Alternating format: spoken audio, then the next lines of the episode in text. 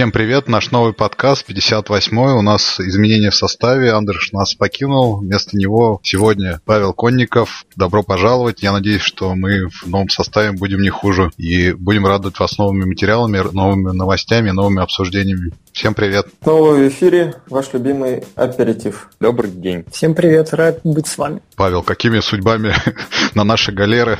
Все очень просто. Я регулярный слушатель подкаста. Слышал, что Андреш покидает и решил воспользоваться возможностью и помочь любимому подкасту. Какие компетенции в наличии есть, о чем можно спрашивать? Да, а то там требует, чтобы было подробное CV некоторые. Ну, все очень просто. Я э, руководитель небольшой студии разработки мобильных приложений. Э, мы находимся в городе Курске. В основном занимаемся разработкой под заказ, субподрядом в том числе. Поэтому Android, iOS. Какая ставка за час? Э, большой секрет. Ну, дешевле, чем в Москве. Странный секрет. Должен быть всегда официальный ответ какой-то. Ты можешь сказать любую цифру, но что когда тебя спрашивают, ну, ну я, не ради, я не ради рекламы, ну окей. А, от тысячи рублей. Ну, хорошо. Какие выпущены приложения, которыми можно похвастаться? Одно самое ценное на которое можно посмотреть и сказать, вот это моя, моя гордость и вот, моя прелесть. Да, моя прелесть. Ну, ребята, вы мне сложные вопросы задаете. Я подписываюсь со многими NDA, поэтому не могу. Ну, ну прям, ну что ж, прям, ну хотя бы одно. Ну, не знаю, можно посмотреть на Вести FM, послушать передачу. Э, там, можно заказать пиццу в жар пицце, ну и так далее. Много разных приложений над которыми работали. А самое любимое есть какое-нибудь? Самое любимое твое приложение, которым ты пользуешься? Ладно. Разработанное нами? Нет, которым ты пользуешься. Подкасты. Подкасты? Apple приложение подкасты, я его... Самое, самое популярное приложение у меня в телефоне. Они же ужасные. Вот я не понимаю, что их всех хейтят. По-моему, хорошее приложение. Я перестал слушать подкасты, поэтому ничего не могу сказать по этому поводу. Какой ужас. Сапожник без сапог. Да, ну на самом деле просто нет времени.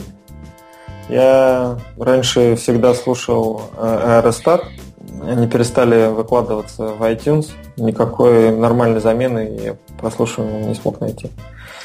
И был совершенно волшебный подкаст э, Артемия Троицкого, который тоже перестали по какой-то причине выкладывать, и, соответственно, тоже пришлось перестать его слушать. Я не в качестве разжигания, но мы уже говорили, что на андроиде есть аэростат как да, отдельное я приложение. Знаю, да, да, даже я его шарил, и я, ну, они обещали выпустить приложение под iOS, которое я с нетерпением жду, но уже прошло довольно много времени, они так его не выпустили. Окей, а, хорошо. Из тем наших на этой неделе поездка стартап-сауны в США. Неожиданно, да, как обычно. Истощение приложений, если мы успеем, и отчет о разработчиках от InMobi ежегодный 2016 года. Давайте самые интересные темы, как э, Евгений съездил в США с э, финским акселератором, что из этого вышло, какие ценные инсайты и что вообще оттуда вывез Евгений, кроме, кроме как сувениров и джетлага, да. Сувениров почти нету, не было времени, к сожалению, на сувениры. Ну, как обычно, стоит чуть-чуть э, пропустить, и сразу на тебя накидываются. А, действительно, э, у стартап сауны есть э, такая традиция, они собирают несколько команд, которые уже в четвертый раз, если я не ошибаюсь, они привозили в Кремниевую долину. Надо сказать, что в этом году у них э, первый эксперимент, они еще три команды вывезли в Лондон и знакомят. А, это те, в том числе, кто не смог поехать э, в США, они знакомят их, соответственно, с э, экосистемой инвестиций в Лондоне. А нас, э, нас это компания Follow, в первую очередь, во вторую очередь это латвийцы Inselli, маркетплейс для Инстаграма, в третью очередь это румыно-бельгийская команда проклятый склероз, которая делает э, шифрование э, баз данных в облаке. И четвертый – это Promo Republic, э, изначально украинская команда ребят, которые делают сервис по, как сказать, по искусственному созданию контента. контента. То есть у них созданы шаблоны по разным тематикам постов в различные соцсети, можно их настроить в зависимости от того, о чем вы хотите писать, подобрать подходящую вам тематику и они будут э, постить их э, за вас уже с готовыми картинками, с готовым текстом, который можно там лишь немножко э, под себя переделывать. Вот, а там, там все построено на шаблонах. Вот такой у них проект. И поездка вышла очень интересная, очень интенсивная. На самом деле, всего неделю тебя катает стартап сауна, вторую неделю уже мы сами э, ездили в основном по своим встречам и немножко успели поработать. Что интересного? Ну, во-первых, интересно познакомиться с экосистемой э, долины и э, избавиться от различных иллюзий, которые были у нас у всех, как оказалось, до момента приезда в США. И несмотря на то, что я уже ездил в Калифорнию и, как мне казалось, общался и с компаниями, и даже немножечко с инвесторами, но вот этот раз он расставил очень много точек над «и», и мы узнали самое главное отличие американского инвестора от российского. И это, на самом деле, существенная вещь, которая заставила нас по-новому взглянуть на весь венчурный рынок России и на рынок, венчурный рынок США. Мы познакомились э, и с бизнес-ангелами, и с э, венчурами, которые инвестируют на ранних стадиях, и с фондом, который входит на поздних стадиях. И каждый из них рассказывал нам свое видение того, как они анализируют проекты, на что они обращают внимание, что для них важно, что не важно. Если спросить напрямую, все, все говорили, попадаем мы или не попадаем мы в профиль и так или иначе готовы были давать какие-то комментарии на того, хороший или плохой у нас проект. Ну, в принципе, почти всегда из вежливости американцы хвалят. Они могут дать только какие-то общие такие замечания, когда ты делаешь пич.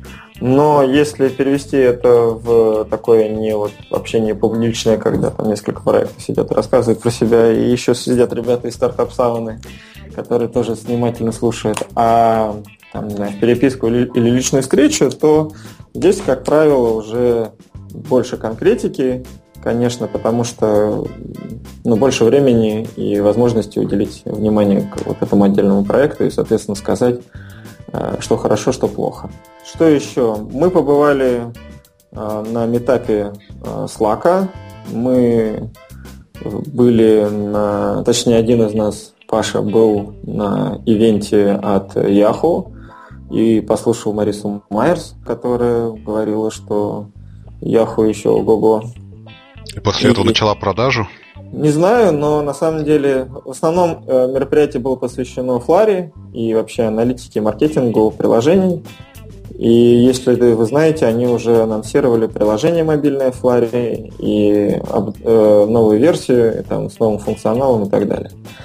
Ну, вот. Хотя большинство людей, которые были на конференции, вот в неформальном разговоре на Фларе очень сильно жаловались и говорили, что там все плохо. Что еще из такого, пожалуй, запомнившегося? А, у нас была встреча с Апенни, которую мы тут когда-то давеча в каком-то подкасте вспоминали. Это тоже была встреча из серии развенчания иллюзий, очень полезная для нас, то есть мы на самом деле вынесли много всего интересного для себя. Ну, наверное, пожалуй, все, так если по верхам пройтись.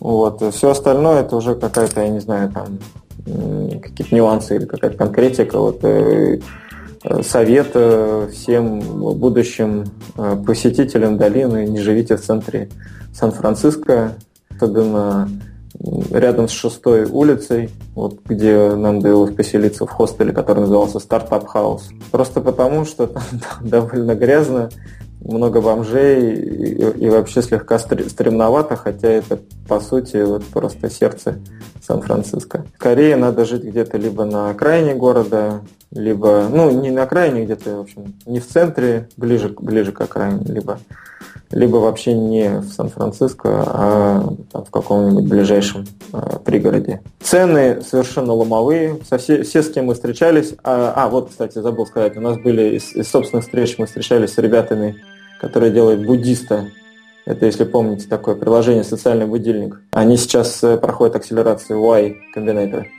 Вот, они делились с нами своими впечатлениями. И ребята, тоже, наверное, всем хорошо известные, Easy Ten, э, это выпускники Free, наши друзья и коллеги, которые делились, соответственно, впечатлениями от прохождения акселерации в 500 стартапов, про которые я тоже забыл сказать, что мы там были. Была отдельная встреча с их представителем. Вот, так вот, они все жаловались на совершенно ломовые цены, которые сейчас в долине на аренду жилья.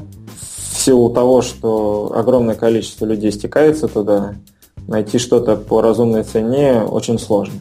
Этим объясняется, почему с одной стороны, э, хостел, э, ну, мы выбрали дешевый хостел, повелись на его геоположение, а вот эта дешевизна, она на самом деле объяснялась э, просто районом, в котором он находился, который на самом деле совсем не располагает к творчеству. В принципе, конечно, сейчас все, практически все, с кем мы общались, говорят о том, что в долине сейчас золотая лихорадка а, новая версия такая 20, 21 века в связи с тем, что совершенно невероятными темпами вот происходит бум IT-технологий. Они не ощущают, на самом деле, никакого кризиса, который там есть э, в стране, ну или, или был, по крайней мере, в стране. И у них ситуация, на самом деле, такая, что э, они все стоят в пробках, большое активное движение, что, в принципе, свидетельствует о большой активной Э, жизни, в том числе коммерческой. Безусловно, это сказывается на самом деле на всем, что, что с чем ты сталкиваешься с чем ты прикасаешься. И общее впечатление такое, что вот вся долина, она пронизана вот этим IT, с одной стороны, потому что везде знаки какие-то, которые ты ловишь на каждом шагу, там, тут ты мимо офиса Яху идешь, тут ты мимо офиса Slack, который напротив офиса Яху. Здесь вот ты повернул и оказался рядом с офисом Uber. Здесь еще там какой-нибудь, прости господи, там Airbnb или лифт и, и так далее. И, и, и, и вот эта концентрация, с одной стороны, она поражает. Вот. Я прочитал такой комментарий одного из аналитиков, что многие стартапы, и в том числе единороги, которые появились, они на самом деле были попыткой решить проблемы, с которыми сталкивался конкретно вот э, Сан-Франциско локально или там вся Кремниевая долина. В частности, вот Uber появился потому, что в долине было сложно передвигаться на такси и очень плохой общественный транспорт. И вот такое решение, как э, социальное, социальное такси, как, когда любой, в принципе, человек с машиной может э, начать зарабатывать, подвозя пассажиров.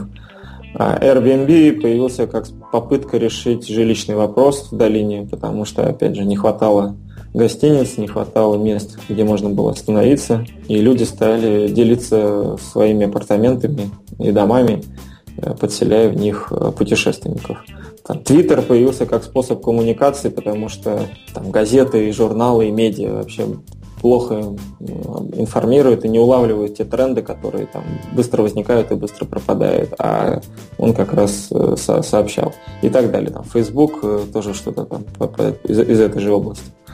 Вот, хотя он исторически появился не в долине, но там он начал расти активно. В общем, такой взгляд на ситуацию, и, ты, и, ты, и в принципе это заметно, с одной стороны. С другой стороны, вот если, например, сравнивать, не знаю, там общественный транспорт в Сан-Франциско и общественный транспорт в Москве, мне кажется, что Москва выигрывает. Если сравнивать, э, там, не знаю, еще какие-то, там, выбрать какие-то отдельные темы и посмотреть, как там, не знаю, как у них, э, какое качество продуктов. Вот, мне ну, с Москвой мне сейчас трудно сравнивать, но вот если сравнивать с Финляндией, то, на мой взгляд, в Финляндии, конечно, качество продуктов выше и лучше, чем в долине. Хотя это все, конечно, скорее, наверное, субъективное, чем объективное мнение. Но мы вот все сошлись э, во мнении, что, а, например, э, в средняя э, точка общественного питания, она хуже, чем, чем в Москве или, или чем в Хельсинки по, по уровню и по качеству этого питания. И вообще еда часто очень невкусная. И для того, чтобы хорошо и вкусно питаться, надо знать места. И их не так много, как, как могло бы показаться, потому что э, они либо очень дорогие, либо их там, не знаю, трудно найти, потому что оно, они там находятся где-то в одном месте, до которого трудно добраться. В долине очень тяжело без машины. Вот мы, у нас не было машины, и, и это сказывалось там на, наших, на нашей нагрузке. Передвигаться на общественном транспорте сложно, потому что он ходит редко, и он такой не, не супер доступный. опять же, так, по, скорее по субъективным ощущениям. Вот. Uber, конечно, выручает, и конкретно нас еще выручали ребята из Инсели, которые арендовали машину на первую неделю, и, регулярно нас подвозили, помогали. Это, конечно, нам просто супер было подспорьем. Так, ну что еще? Ну и все ходят компьютерами от компании Apple. Но с андроидами ходят, в смысле телефонов, а вот если смотреть на ноутбуки, то почти везде, практически везде и всегда это маки. И дарю идею любому э, активному слушателю подкаста. Супер популярная тема. Заходя в любой офис, вам предлагают зачекиниться, ну не зачекиниться, а зарегистрироваться в этом офисе ваш визит с помощью iPad. Э, необходимо, как правило, ввести имя, фамилию, э, контактный email и указать человека, к которому вы идете. При том, что ну, надо просто начать набирать там, его имя, первые три буквы, и выскакивает подсказка, с которой там, вы выбираете того, к кому вы пришли во всех местах, везде, где мы были, ни, ни, одного офиса, ни один офис не является исключением. Стоят такие iPad. Соответственно, как только вы зарегистрировались, вам на email приходит некое соглашение о том, что вы там э, не против, э, видимо, обработки ваших персональных данных или там соглашаетесь там какой-нибудь идеи. Я, честно говоря, ни одного из них не прочитал, все сразу удалил. Во-вторых, а, они еще делают вашу фотографию. Соответственно, тут же распечатывают наклейку, которую вы приклеите себе на грудь, ну, которая служит вам гейджиком. Вот. У нас, по-моему, практически я, я не, не, не встречал нигде в Москве. А в Финляндии я такое видел один или два раза вот, случайно. Вот в долине это просто, просто абсолютно массовая история. Если сейчас нас слушают мобильные разработчики, то вот эм, предлагаю вам такую идею на реализацию. Но если коротко все, я готов ответить на какие-то вопросы. Если что-то поподробнее интересно, то давайте спрашивайте. Евгений, цель, э, поставленная в вашей компании, достигнута? Вопрос был, поста- достигнут ли поставленная цель. Тут смотря, что считать целью. Какая цель была, да, изначально спросим. Да. Мы, вот почти всем мы это говорим, мы когда ехали туда, мы ехали в такой уверенности, что вот мы сейчас приезжаем, пару раз питчем, у нас же офигенный питч. Инвесторы просто начинают бросаться на нас с распростертыми объятиями, давать нам денег, и мы будем купаться в долларах, и счастье будет нам, нашему проекту. Вот. И вот это абсолютнейшая иллюзия, конечно. Хотя и нам, и нам говорили, что, ребята, не рассчитывайте на то, что вы сможете поднять инвестиции в Штатах.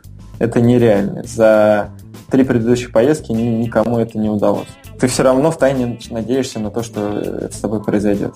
И ты очень стараешься убедительно рассказывать, чем ты хорош, показывать свой traction, которым ты гордишься. Тебе все равно будут говорить нет. Но здесь причина не в том, что ты, э, ну, вот вы плохой проект или мы плохой проект, да, что там AppFollow, в принципе, почти всем понравился, причем кажется, что понравился искренне, по крайней мере, по тем вопросам, тем комментариям, которые мы получали, нас э, достаточно хорошо принимали. Но то, что ты не американская компания, почти всегда это э, блокирующий элемент. Американцы хотят работать только с американцами. И как ты не объясняешь, что вообще существует мир еще вне пределов США, и он большой, огромный, и они знают прекрасно про Китай, э, про то, что есть э, Азия бесконечно большая с невероятным рынком, есть э, Европа, есть Россия, но для них это совершенно все пустой звук, когда дело доходит до дискуссии, например, о том, что вы проверили свою бизнес-модель в России.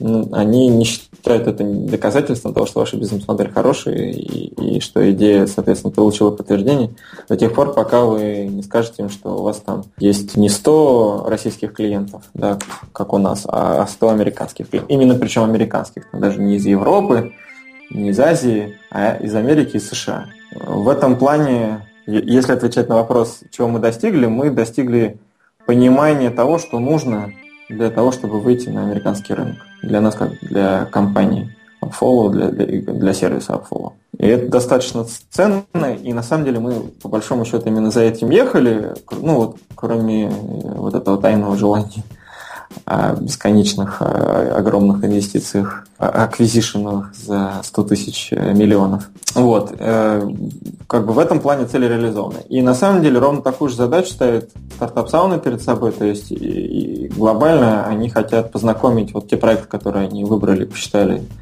Э, достойными того, чтобы привести их в США, чтобы эти проекты понимали, что им нужно для того, чтобы вот оказаться там.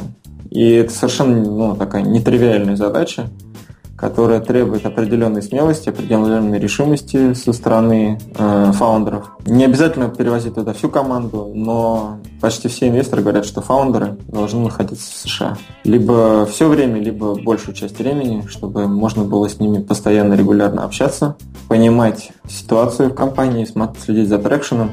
И это особенно важно на, вот на начальных стадиях, когда проект еще развивается, ну, такая фаза, когда еще там может случиться пивот, когда вы можете поменять бизнес-модель, поменять э, понимание сервиса, поменять какие-то ключевые вещи, э, которые влияют на ваше позиционирование. Конечно, инвесторы хотят быть в курсе всего этого. В общем, для того, чтобы работать в Америке, ну, надо жить в Америке. И кажется, что мы все уже про это слышали много раз. Но вот совершенно по-другому, другое впечатление от того, когда ты в этом убеждаешься самостоятельно, потому что мы думали, ну, э, так ли уж это необходимо. Можно пару раз там приезжать, тусоваться, назначать встречи и уезжать. Но, к сожалению, там это так не работает. Вот если, ну, не очень коротко, но, надеюсь, я ответил на вопрос по поводу того, достигли ли мы своих целей или не достигли. Глобально достигли. Да, здорово. И я как раз второй вопрос у меня был про то, необходимо ли быть там, ты на него сразу ответил. Да. А, да, Евгений, и еще вопрос, а, а какие сейчас а, тренды для инвесторов? Вот в какие темы они вкладывают там? Шеры, О, это, на этот вопрос невозможно ответить. Дело в том, что каждый, каждый фонд, у него свой фокус. Совершенно, ну, невозможно этот фокус заранее предугадать или угадать, пока ты не пообщаешься с этим конкретным инвестором.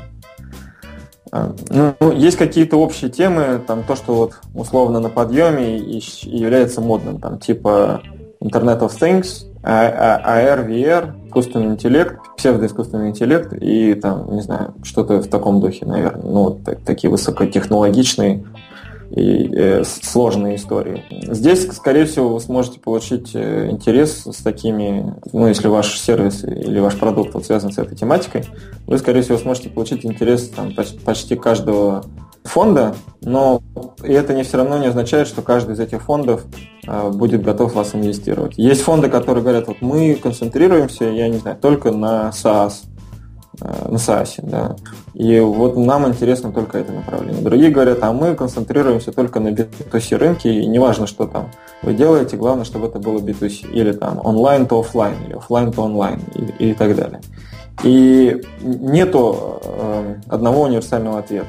Первый, по-моему, день, когда мы приехали, у нас была встреча в Nordic Innovation House. Это небольшая организация, которая помогает э, компаниям из Скандинавии адаптироваться и решать свои проблемы в США. И вот они, там был один из инвесторов, который нам рассказывал, как устроена долина, да, как там что можно делать. И, в общем, он, он, ну, у него была такая менторская условная сессия, когда он просто давал советы о том, что, что, можно, что нужно делать, если вы там, хотите пообщаться с каким-нибудь фондом или ищете подходящий фонд.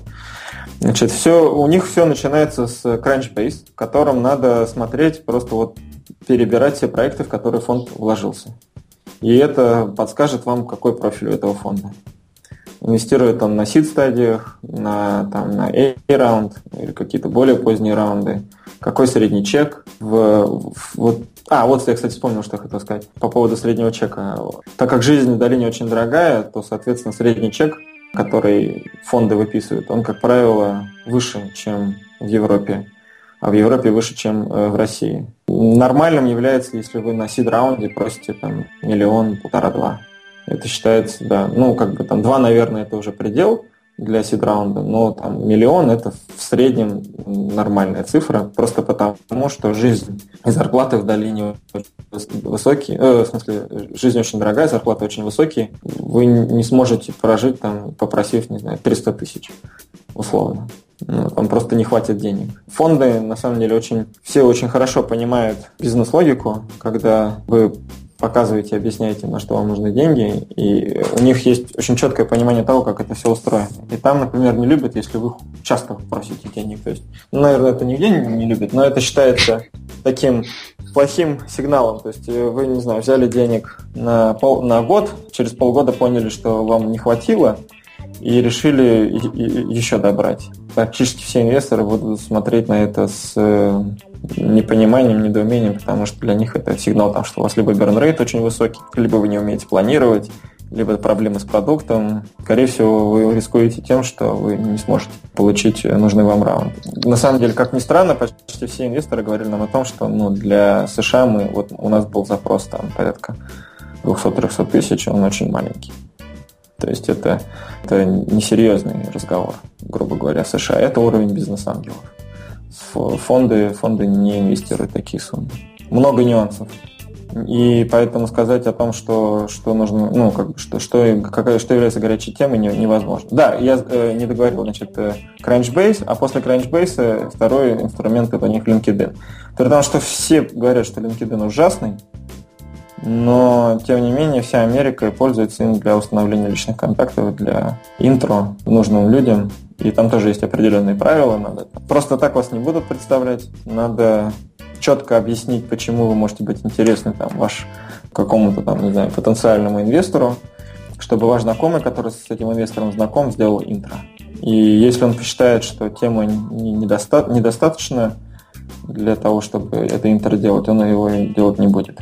И причина в том, что все очень дорожат твоей репутацией, поэтому никто не хочет, чтобы вы тратили время другого человека зазря. Поэтому ну, как бы нужна нужна веская причина для общения. Это вот такое у них, такая у них особенность. Хотя, с другой стороны, ну, если вам сделают интро и э, с вероятностью 90%, там 99% человек с той стороны с вами встретится. Просто если ему не интересно, встреча закончится через 20 минут. Еще последний вопрос, мне очень интересная тема. Я слышал, что э, все инвесторы смотрят в первую очередь не на идею, а на команду. Как ты можешь вот эту историю прокомментировать? Это кажется, что это фигня. Вот. Я сейчас не берусь однозначно сказать, поэтому ничего по этому поводу. Команда важна, безусловно. Но если эта команда, грубо говоря, ничего не сделала, то есть у нее там плохой execution, какой бы она прекрасной ни была, никто просто так только в команду вкладываться не будет. Вообще, ну, опять же, зависит от э, стадии инвестирования. Ну, наверное, на уровне, когда у вас бизнес-идея и прототип, команда важна, потому что инвестор, там, не бизнес-ангел, он оценивает вероятность того, что эта команда справится с реализацией этой идеи. Но если у вас уже там все работает и продукт запущен в коммерческую реализацию, и вы, не знаю, собираете клиентов, то смотреть будут на traction. Безусловно, вас спросят про команду, безусловно, спросят про ваш опыт. Что вы делали, как вы это делали. Это, безусловно, ну, как бы, это важно. На это все обращают внимание. Но это не является единственным фактором решающим, который, только на который смотрит инвестор. Важным вот что является, что часто говорят о том, что выбирают, предпочитают те команды, которые уже инвести... э, не инвестировали, которые уже запускали свои стартапы, даже если это были какие-то неудачи. И я вот очень долго находился под впечатлением, что когда так говорят, то просто ну, врут. Ну, мне казалось, ну как так? Команда что-то начала делать, облажалась, там, потом сделала еще что-то, снова облажалась, потом начала делать еще что-то, приходят за деньгами и говорят, да, слушайте, ребята, вот у вас уже есть опыт, э, мы вам денег дадим. Ну, какой-то, какая-то нестыковка. Но э, правило а, в смысле не правило, объяснение вот такому подходу очень простое, что если команда уже успела обжечься, но при этом не потеряла желание двигаться дальше, и у них, например, там, каждый следующий проект это там пивот предыдущего, и они над ним работают, чтобы его там докрутить, довести до ума, то предыдущий даже негативный опыт служит доказательством того, что ну, уже совершен определенный набор ошибок, который э, для инвестора сигнал о том, что, скорее всего, уже эти ошибки повторятся не будут какие-то другие ошибки. И в этом плане э, даже негативный опыт является позитивным фактором. Если у вас вообще никогда ничего не получалось, вы все время все факапили и, и, и все ваши идеи были так себе, то, конечно, это не будет являться безусловным залогом того, что вас будут постоянно инвестировать. В какой-то момент отрицательный traction сработает против вас, и вам перестанут давать деньги. Команда важна, но это, это, это, это безусловно важный фактор, но это далеко не единственный фактор, который влияет на принятие решений. Надеюсь, опять же, я понятно объяснил. Ну, да. да, все здорово. Еще коротенький вопрос можно? Давай, да, да, да. Там что-нибудь кроме стартапов есть? Ну вот студии мобильной разработки или что-то такое. По ощущениям не особо. Я думаю, что студии мобильной разработки, которые занимаются аутсорсом, ну, если они есть, то они не на виду. И, наверное, они, скорее всего, сконцентрированы, наверное, вне Долины. И у тех же самых потому стартапов, что, как правило, своя команда. У долины, в долине все-таки те, кто пилит проект сами, продукция. Что-что, извини.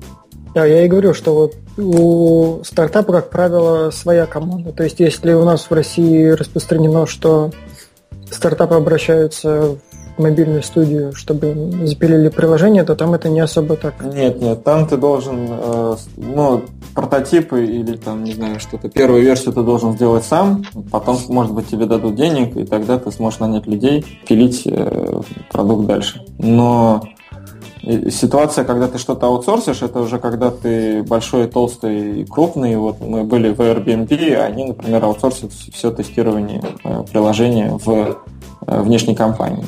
Но разработка внутри, у них там большая команда Android-разработчиков и большая команда iOS-разработчиков, которые сидят и пилят, э, соответственно, продукт. Вообще, кстати, Airbnb офис оказался просто невероятно огромным почти 2000 человек работает да, в компании.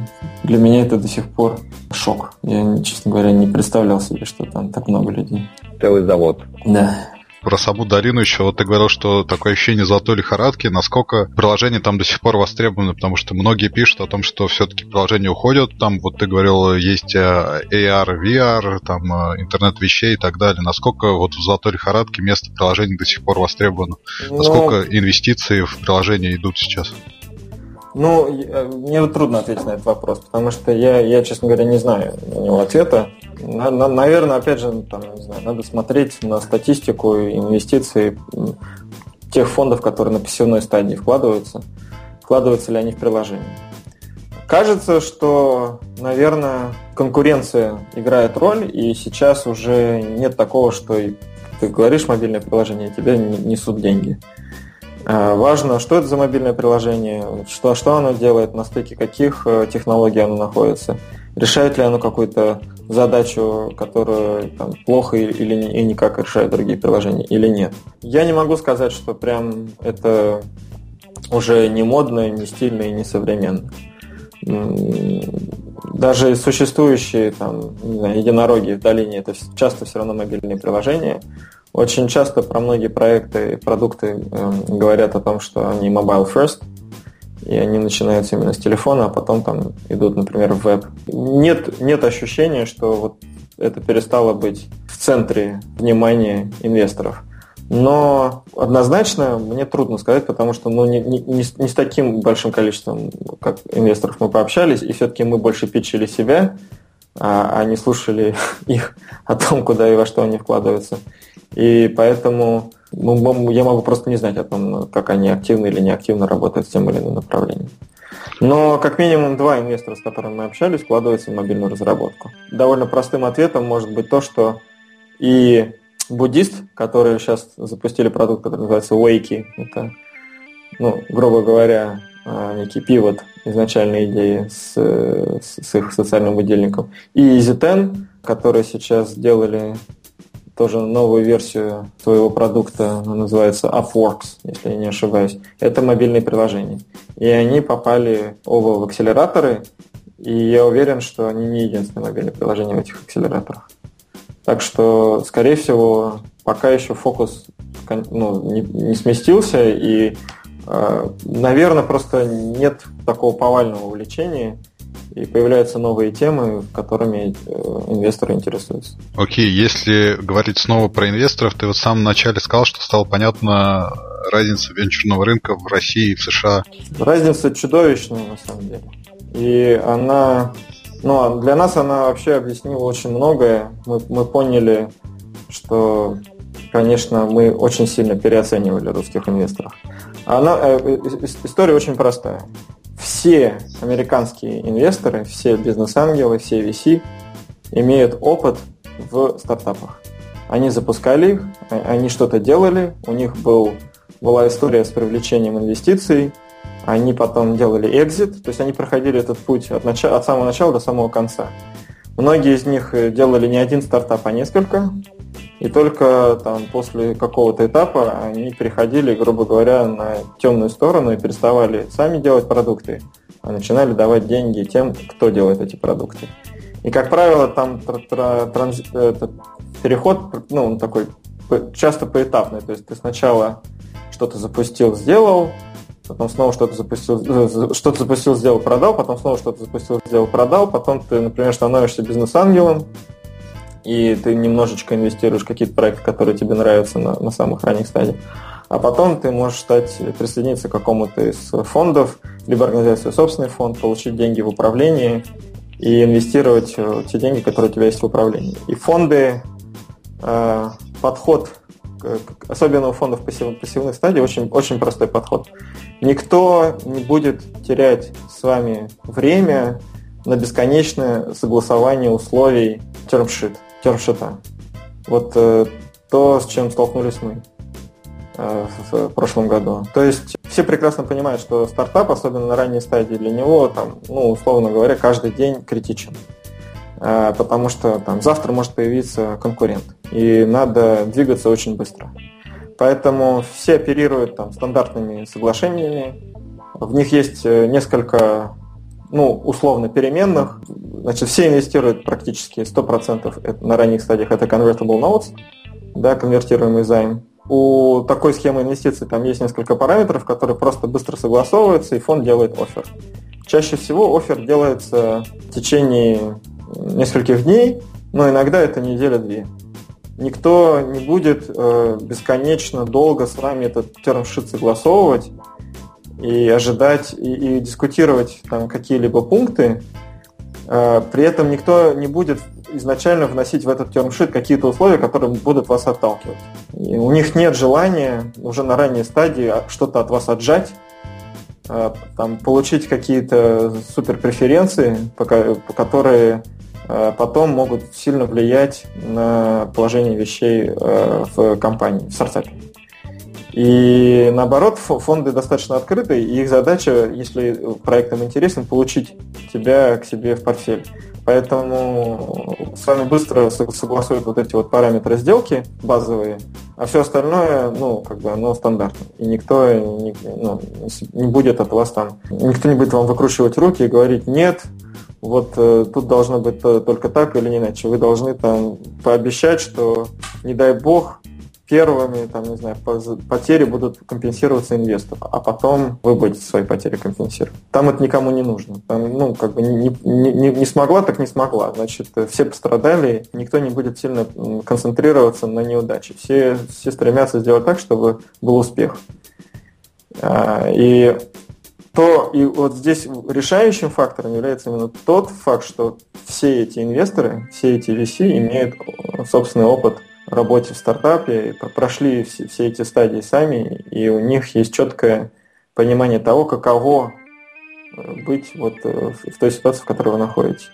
В России инвестор, который что-то запустил, там, не знаю, поднял денег э, от фонда, либо там от, от ангелов, либо еще от кого-то, потом там у него был успешный экзит, и, и потом еще так три раза, и, и потом он становится инвестором, ну, я не знаю, по пальцам одной руки, наверное, можно пересчитать. А большинство фондов, в большинстве фондов люди, как правило, имеют об этом всем очень посредственное представление. Там, не знаю, аналитики, которые работают в этих фондах, они в лучшем случае выпускники каких-нибудь финансовых вузов или факультетов, которые хорошо, если умеют считать бизнес-модель. Это важно, то есть это, конечно, нужное дело, но они не, не могут принимать решения, ну, точнее, как сказать, не то, что не могут, они могут принимать, они принимают решения. Но они эти решения принимают и, и в ситуации, когда у них отсутствует соответствующий опыт. И вот мы теперь для, для нас вот некоторые события, которые были в компании в прошлом году, они вот приобрели новый смысл. Эван, оно как.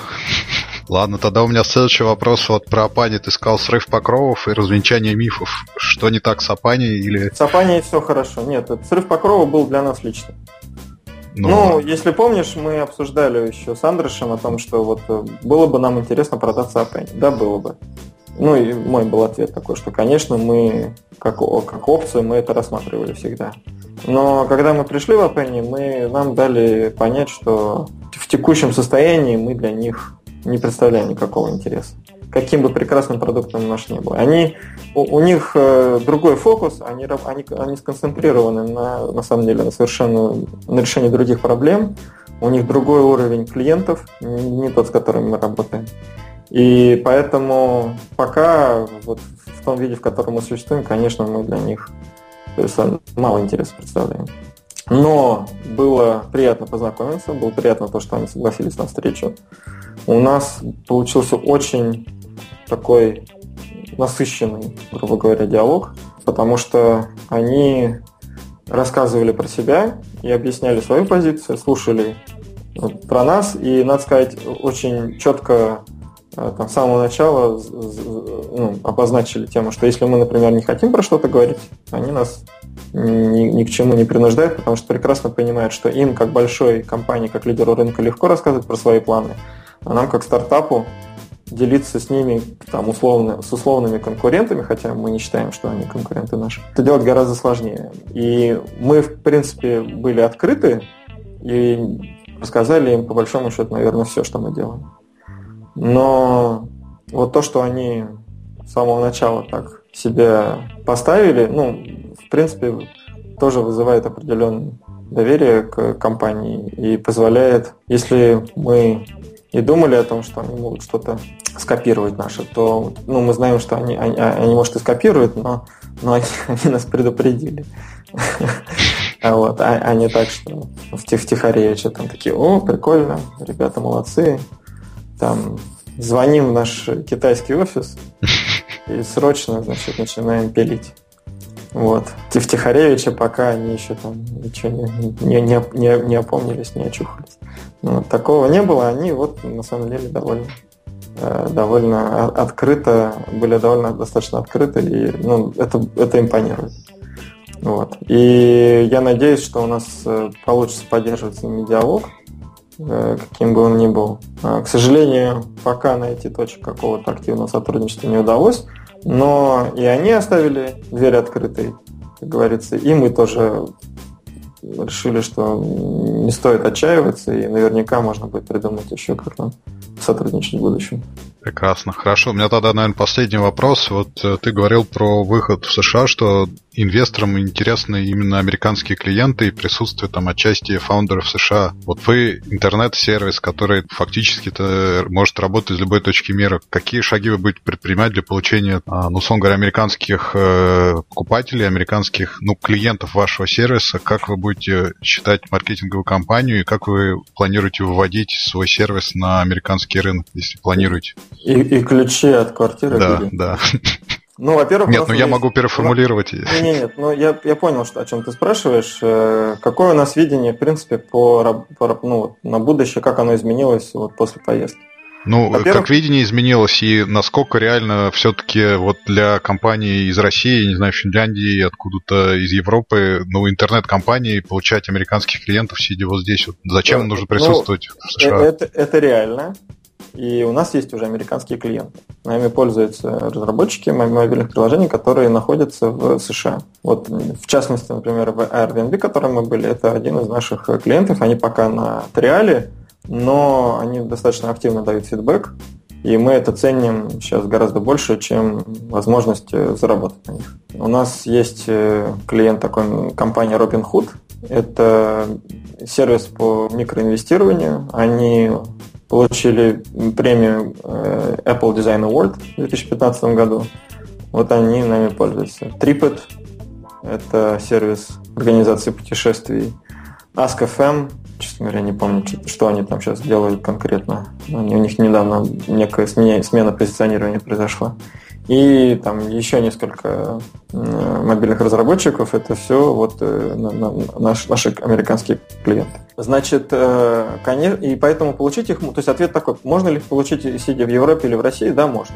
Для этого, конечно, непосредственно находиться в Америке не обязательно, особенно, ну, действительно, если ты интернет-сервис, тебе правильно, там, не знаю, позиционировать свою рекламную кампанию, купить правильный трафик и делать э, правильное предложение. Но вот чтобы сделать правильное предложение, чтобы, чтобы понимать лучше боль, которая есть у этих клиентов, и, и соответственно, предлагать решение, которое будет эту боль э, будет у них их избавлять от этой боли, надо желательно находиться там или регулярно с ними как-то общаться. И на самом деле личное общение по-прежнему гораздо эффективнее, чем общение там, по переписке или даже по, созвоны по скайпу, потому что люди хотят видеть людей, смотреть им в глаза, понимать, что это вот там, не знаю, Женя Круглов, это Толя Шарифулин, и они какие-то не, не виртуальные, а реальные личности, у которых там есть действительно понимание того, как можно помочь мобильным разработчикам. Это первое. Второе, э, значит, э, необходимость присутствия там – это условия от инвесторов, а, а не от клиентов. А инвесторы, почему они хотят, чтобы вы были, чтобы вы были американской компанией, чтобы вы там присутствовали? Потому что для них так проще. Ну, опять же, очень условно. Весь, э, значит, Америка работает по, называется английскому праву прецедентному, да, то есть у них накоплена достаточно большая прецедентная база, связанная с инвестициями, с, с, вот, с экосистемой стартапов, э, с тем, как все эти процессы устроены, как это сделать быстро, легко и безболезненно. И фонды э, обладают уже, ну, условно говоря, готовыми решениями для каждой ситуации. Там, в зависимости, конечно, от э, этапа, на котором фонды работают, но тем не менее каждый из них знает, что там э, там, если мы ведем речь о сид-раунде или об раунде, там надо такой-то пакет документов и такие-то требования. Если мы говорим, там, не знаю, о более поздних стадиях, то там да, другие требования, другой пакет документов. Если мы говорим про бизнес-ангелов, то они, как правило, вообще ничего не требуют. Они просто хотят убедиться, что эм, там, то, что вы рассказываете, как бы реально реализуемо вами. И, как я уже говорил, это, скорее всего, будет convertible notes, а, то есть довольно стандартные, понятные соглашения, отточенные там, годами. И в этом плане им комфортно это все делать с американскими компаниями на американском рынке, потому что весь их опыт, э, собственно, связан с Америкой. Есть небольшое количество фондов, которые работают с Европой или с Азией. Как правило, это подразумевает там, соответствующий офис, либо там, регулярные там, визиты, либо что-то еще. Либо людей, которые там, являются выходцами из, из этого региона которые, соответственно, понимают, как там все это устроено, понимают менталитет этих, э, э, ну, там, не знаю, скандинавов, там, финнов, условно. И для них это является ну, некой гарантией того, что когда они инвестируют там, в европейскую компанию или в азиатскую компанию, а, они не покупают кота в мешке. Потому что есть кто-то, кто обладает экспертизой. Но в большинстве фондов нет этой экспертизы. Большинство фондов имеет экспертизу работы с Америкой. Это первый момент. Второй момент э, все по умолчанию считают, что американский рынок самый большой. Ну, либо достаточно большой, чтобы проверить э, вашу бизнес-идею, чтобы она уверенно стала на ноги, чтобы она начала зарабатывать, и тогда уже начнется речь о мировом господстве и масштабировании в Европу, в Азию, в Африку, в Антарктиду и так далее. В этом плане, ну, конечно, любому американскому инвестору проще и понятнее работать с американской компанией, чем разбираться в нюансах, не знаю, финской или, или российской компании. У них очень прогнозируемая, стабильная ситуация с точки зрения законодательства. Как вы знаете, Конституция в США практически не менялась с момента ее принятия. Там какое-то известное количество поправок в нее вносилось в течение там, сколько там, 300 или, или сколько лет Америки. Это в том числе означает, что не будет такого какого-то сиюминутного э, разворота государственной, государственной машины в угоду какому-то сиюмину, сиюминутному настрою по политика одного из стоящего там, не знаю, у, у руля. У них э, хорошо, хорошее разделение властей, То есть, опять же, они чувствуют себя в этом смысле гораздо более защищенными. И э, э, есть некий баланс там между исполнительной, законодательной, судебными властями. Поэтому для них это все служит гарантиями того, что с их инвестициями ничего не случится, что Apple не запретят, что Google не запретят, что там, не знаю, Yahoo не запретят, что если Yahoo разорится, то это будут ошибки руководства Yahoo, а не потому, что президент э, США решил, э, что лучше пусть э, будет там не Yahoo, а, там, не знаю, Google или какой-нибудь другой портал. Ну, вот, Яндекс. Поэтому в этом плане, вот, собственно, для американцев важно, чтобы это была американская компания. Это, это просто некий уровень простоты и прогнозируемости, который они хотят получить. Окей. Опять же, надеюсь, не очень пространно, и я ответил в итоге на вопрос. Нет, ну хорошо, мы уже час да. Можно заканчивать. Может, успеем какие-нибудь новости обсудить или, не, или уже не будем? Нет, ну будем, если хотите, давайте обсудим. Ну, для разнообразия можно, мне кажется. Ну, вот есть одна новость, как мне кажется, она хорошо ложится на то, о чем я сегодня рассказывал. Это вот вывод, э, там, сейчас забыл, кто, кто этот вывод делал, о том, что экономика приложений истощается. Леонид э, да. Дэн Шиперс, сооснователь Happy Fun Corp. Что, что бы за компания это ни была. Почему-то считает, что приложение все. Ну вот, он говорит на самом деле не о том, что приложение истощается, а то, что приложения должны все больше использовать данные для своей работы и подстраиваться под пользователя. Не просто быть какими-то статическими объектами у пользователя на смартфоне или планшете, а вот э, быть живым, дышащим организмом, который там удовлетворяет нужды пользователя. Вот а там это Павел... не капитанство какое-то, нет? ну, как обычно. Павел хотел много про это поговорить, может, я не знаю, он что-нибудь скажет. У меня есть некоторые мысли по этому поводу. Я так подозреваю, что я прочитал статью, что автор имеет в виду, что само по себе приложение у нас получается в телефоне много дублирующих друг друга приложений, да, там куча соцсетей, куча э, доставочных приложений, куча там, финансовых каких-то приложений, они все друг, дублируют друг друга. Да? Но в, в итоге человеку нужно не приложение, а информация, с которой работает приложение.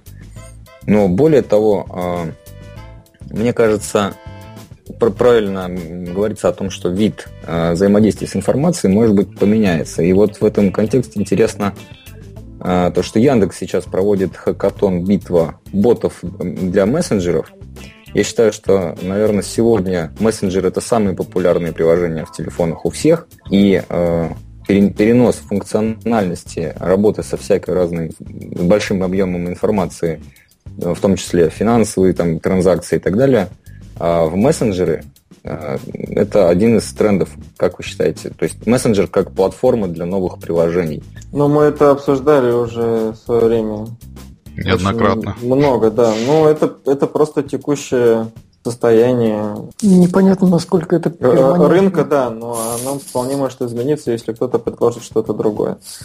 Знаешь, когда-то не было Фейсбука, и люди общались на форумах. А до форумов были АРЦ-каналы, а до АРЦ-каналов, там, я не знаю, еще как... BBS да, было.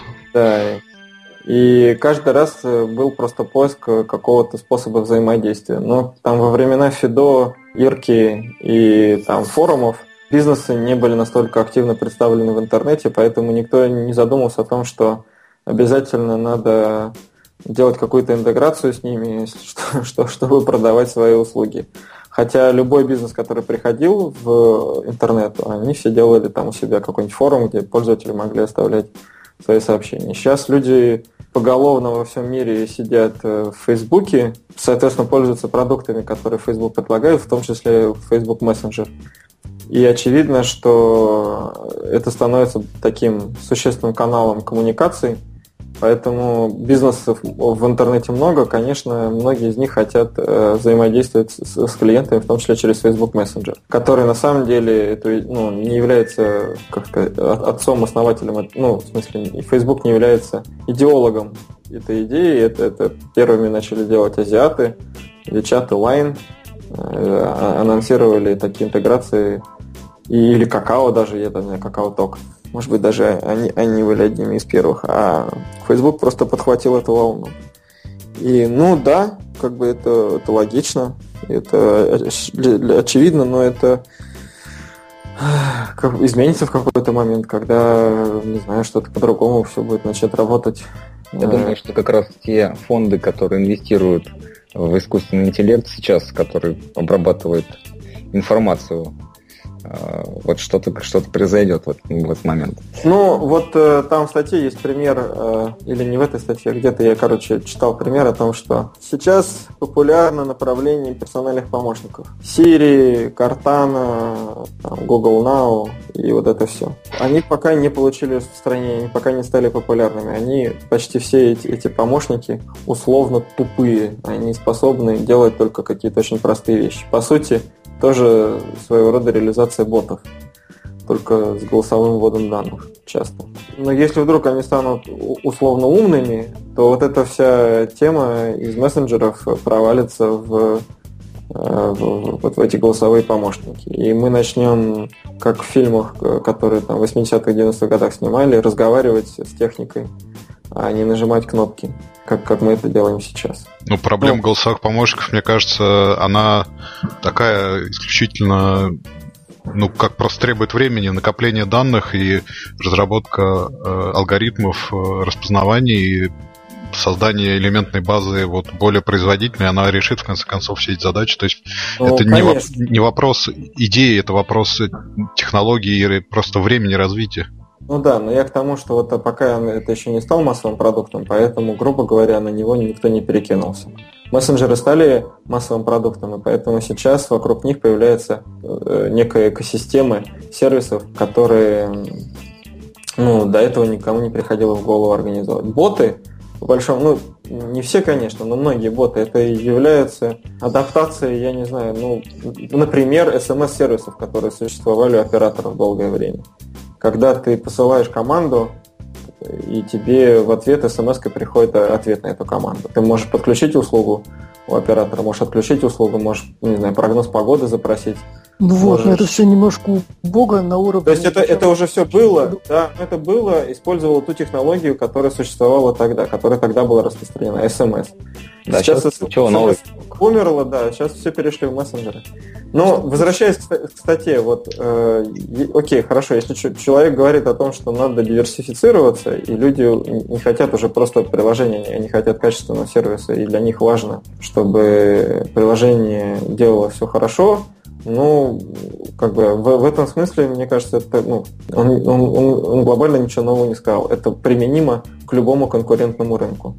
Когда на рынке автомобилей особой конкуренции не было, Каждый лепил автомобили кто во что гораст. А сейчас э, это рынок достаточно высококонкурентный, и компании борются за лидерство на нем, и улавливают все новейшие тренды, и поэтому там появляются такие машины, сякие машины, электрические, неэлектрические, гибридные, не гибридные, потому что это становится там мейнстримом. А но вот когда Prius только появился, все смеялись над Toyota и говорили, ну они вообще дебилы.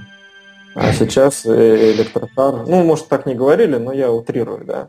Но, а, но сейчас электрокары это уже очевидный тренд, в, в рамках которого развиваются все автомобильные компании все, все, все, всего мира. И, и все так или иначе выпускают либо гибридные, либо, либо полностью электрические машины. Просто потому, что рынок очень конкурентный. И, и, и сейчас запустить, соответственно, производство машины, которая там будет, э, э, которая будет супермощной жрущий немеренное количество бензина двигатель, ну, никто не будет вкладываться, потому что это не актуально, это уже потеряло смысл. Хотя отдельные производители еще там поддерживают какие-то линейки, которые у них были запущены когда-то, но вот новый стартап, который именно будет делать там вот с нуля там условная Тесла, только не электрическая, а бензиновая, да, она сейчас никого не, не привлечет. И то же самое с приложениями. Ну да, приложений стало очень много, люди стали переборчивыми, мы поэтому придумали AppFollow, чтобы помогать разработчикам себя диверсифицировать, чтобы лучше понимать, что нужно пользователям. Соответственно, разработчики должны да, думать о том, как э, остаться на телефоне, как, как в этой конкуренции выживать, как делать приложение, которое будет интересно, а, а не делать приложение, которое неинтересно. Ну вот основной посыл статьи, если в конце посмотреть на него, информация наше все. Да, то есть вот вопрос такой очень странные данные это мы собираем. Сейчас куча инструментов для сбора данных. А информация – это все-таки несколько другая субстанция. Помимо того, что этот набор цифр и символов, да, то есть оно должно содержать какую-то пользу для, для пользователя, э, value. Кто-то выкладывал тут давеча на YouTube, ой, на YouTube, в Фейсбуке ссылку на TED Talks о том, как э, работать с данными Netflix и Amazon. Слушатели возненавидят, что я очень много сегодня говорю, но я очень коротко постараюсь э, это, это видео пересказать. Значит, сидит некий Джон Смит в Амазоне и работает с данными которые Amazon собирает со всех пользователей, которые смотрят у них видео стриминге. И Amazon собирает реально вообще каждое телодвижение. Когда ты на паузу поставил, сколько ты фильмов посмотрел, какие актеры в этих фильмах играют, выбираешь ли ты по актерам, какие сюжеты тебе нравятся и так далее, и так далее. И они определяются по, по поведению пользователя в зависимости от этих собранных данных. И вот этот вот условный Джон Смит, я забыл, как его зовут, поручает вот этой системе, которая собирает эти данные, сделать вывод о том, Э, какой сериал пользователи захотят смотреть. И она сделала вывод о том, что пользователи хотят смотреть э, политический сериал, юмори... конечно, какой-то юмористический, и среди всех э, там условно сценариев, которые есть, там вот этот вот какой-то там условный сценарий находится ну, самый подходящий. Соответственно, Amazon его экранизировали, у них получилась какая-то комедия, посвященная политике в США, которая получила довольно среднюю оценку, типа там 7 или 7,5 баллов на MDB, и ничего выдающегося себя не представляет. И есть там не Джон Смит, а там, не знаю, Билл Джонс в компании Netflix. Netflix тоже собирает каждый чих своих телезрителей. Ну, не телезрителей, кто у них там, зрителей. Как, как каждое телодвижение. И все их анализируют. Какие кино, как, как, как смотрят почему смотрят, какие актеры и так далее, и так далее. То есть, в принципе, все те же самые данные, такой же огромный массив данных. Только решение принимает не система, а люди. Вот этот вот, вот этот билд, непосредственно его команда. И Netflix тоже поняли, что люди хотят смотреть политический сериал. В итоге Netflix что делает? Он снимает House of Cards. И вот э, этот ведущий, который про это рассказывал, он когда-то назвал, как сериал назывался, который Amazon снял, практически никто в зале не знал этого сериала. Когда он сказал House of Cards, все подняли руки, потому что все смотрели House of Cards.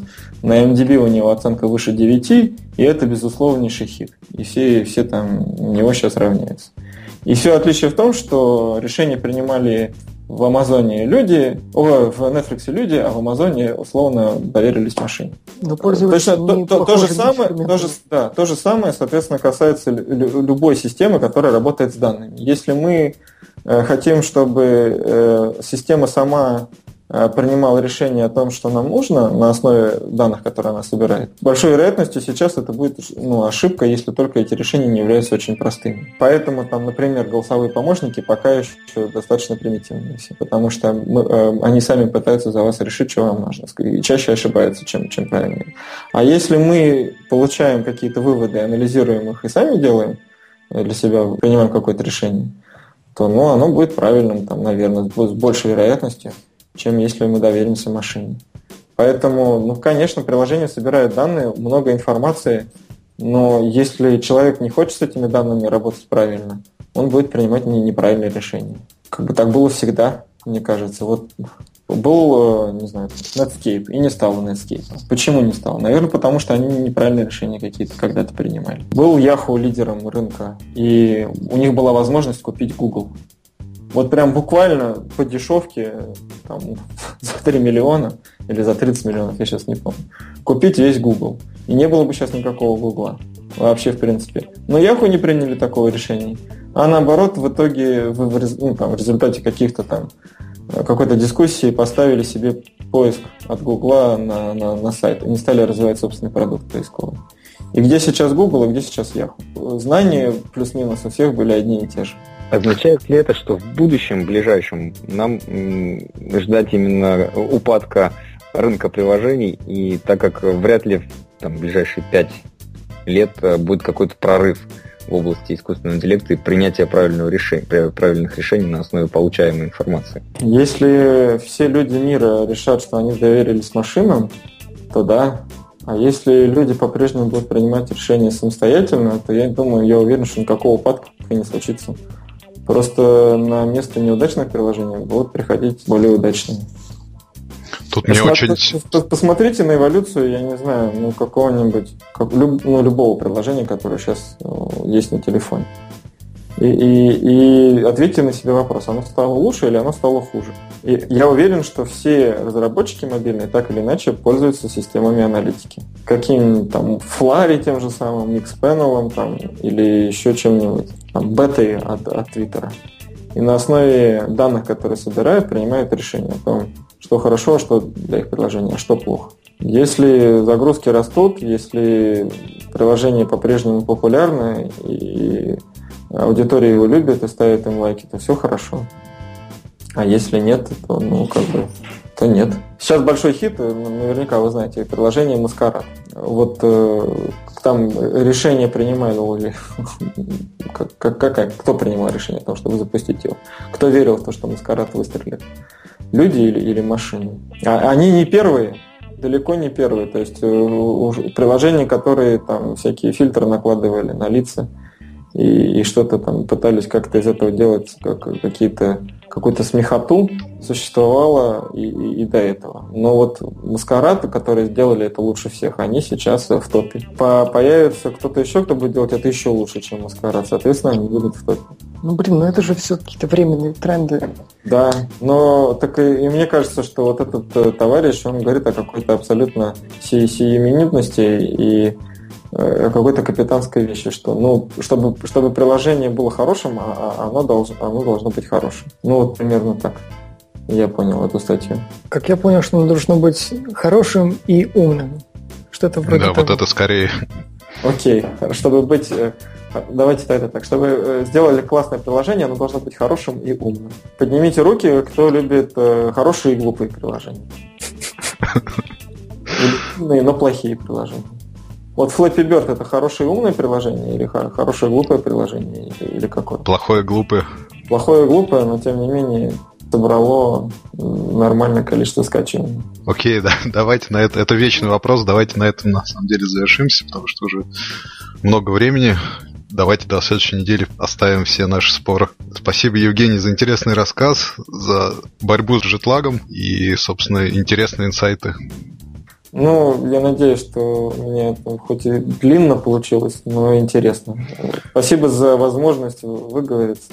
Давно этого не делал. Да, К сожалению, из Штатов невозможно было. У нас так все, такой график был плотный, что просто физически никак не получалось. Хорошо, делайте хорошие умные приложения, не делайте плохих и глупых. До следующей недели, пока. Спасибо. Пока. До, до, до Всем новых пока. встреч. Пока.